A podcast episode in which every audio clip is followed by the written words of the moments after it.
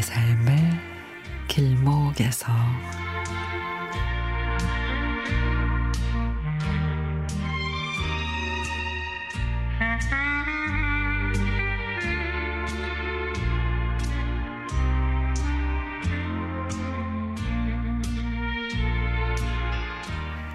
청년 시절에 저는 키가 작아서 좋아하는 이성에게 선뜻 다가가지 못하고 짝사랑으로만 끝나곤 했습니다.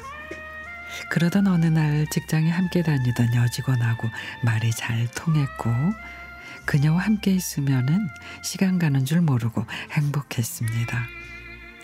그녀는 저보다 일곱 살 어렸지만 저보다 더 씩씩했습니다. 저희는 1년 동안 잘 지내다가 제가 용기를 내서 고백을 했고 그때부터 본격적으로 사귀기 시작했습니다. 그렇게 7년의 세월이 흘렀고 저는 그녀와 가정을 꾸리고 싶었습니다.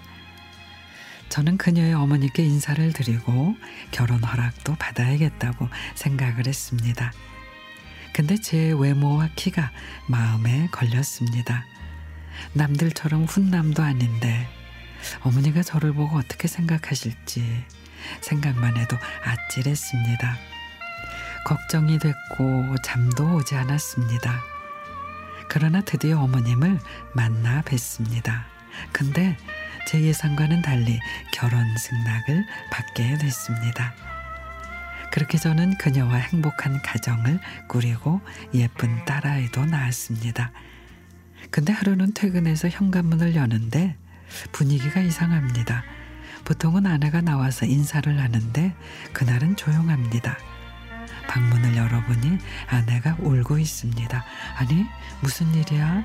당신 왜 울어?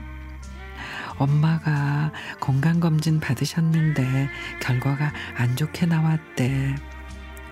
저는 아내를 위로해주고 지금부터 우리가 어떻게 헤쳐나갈지를 생각하다가 결국 장모님을 모시기로 했습니다.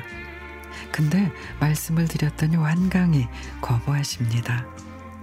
장모님, 아프신 거 나으실 때까지 그때까지만이라도 함께 살아요. 싫어.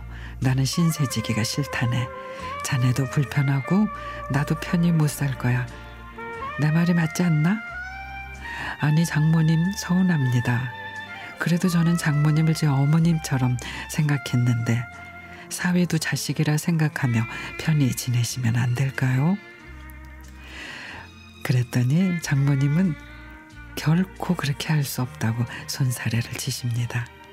저와 아내가 몇 날 며칠을 설득한 끝에 장모님과 함께 살게 됐습니다. 지금 장모님은 치료를 잘 받으시며 건강을 회복하고 계십니다. 장모님, 말로 다 표현이 안 되지만 정말 감사합니다. 건강하게 오래도록 저희와 함께 살아요. 장모님, 사랑합니다.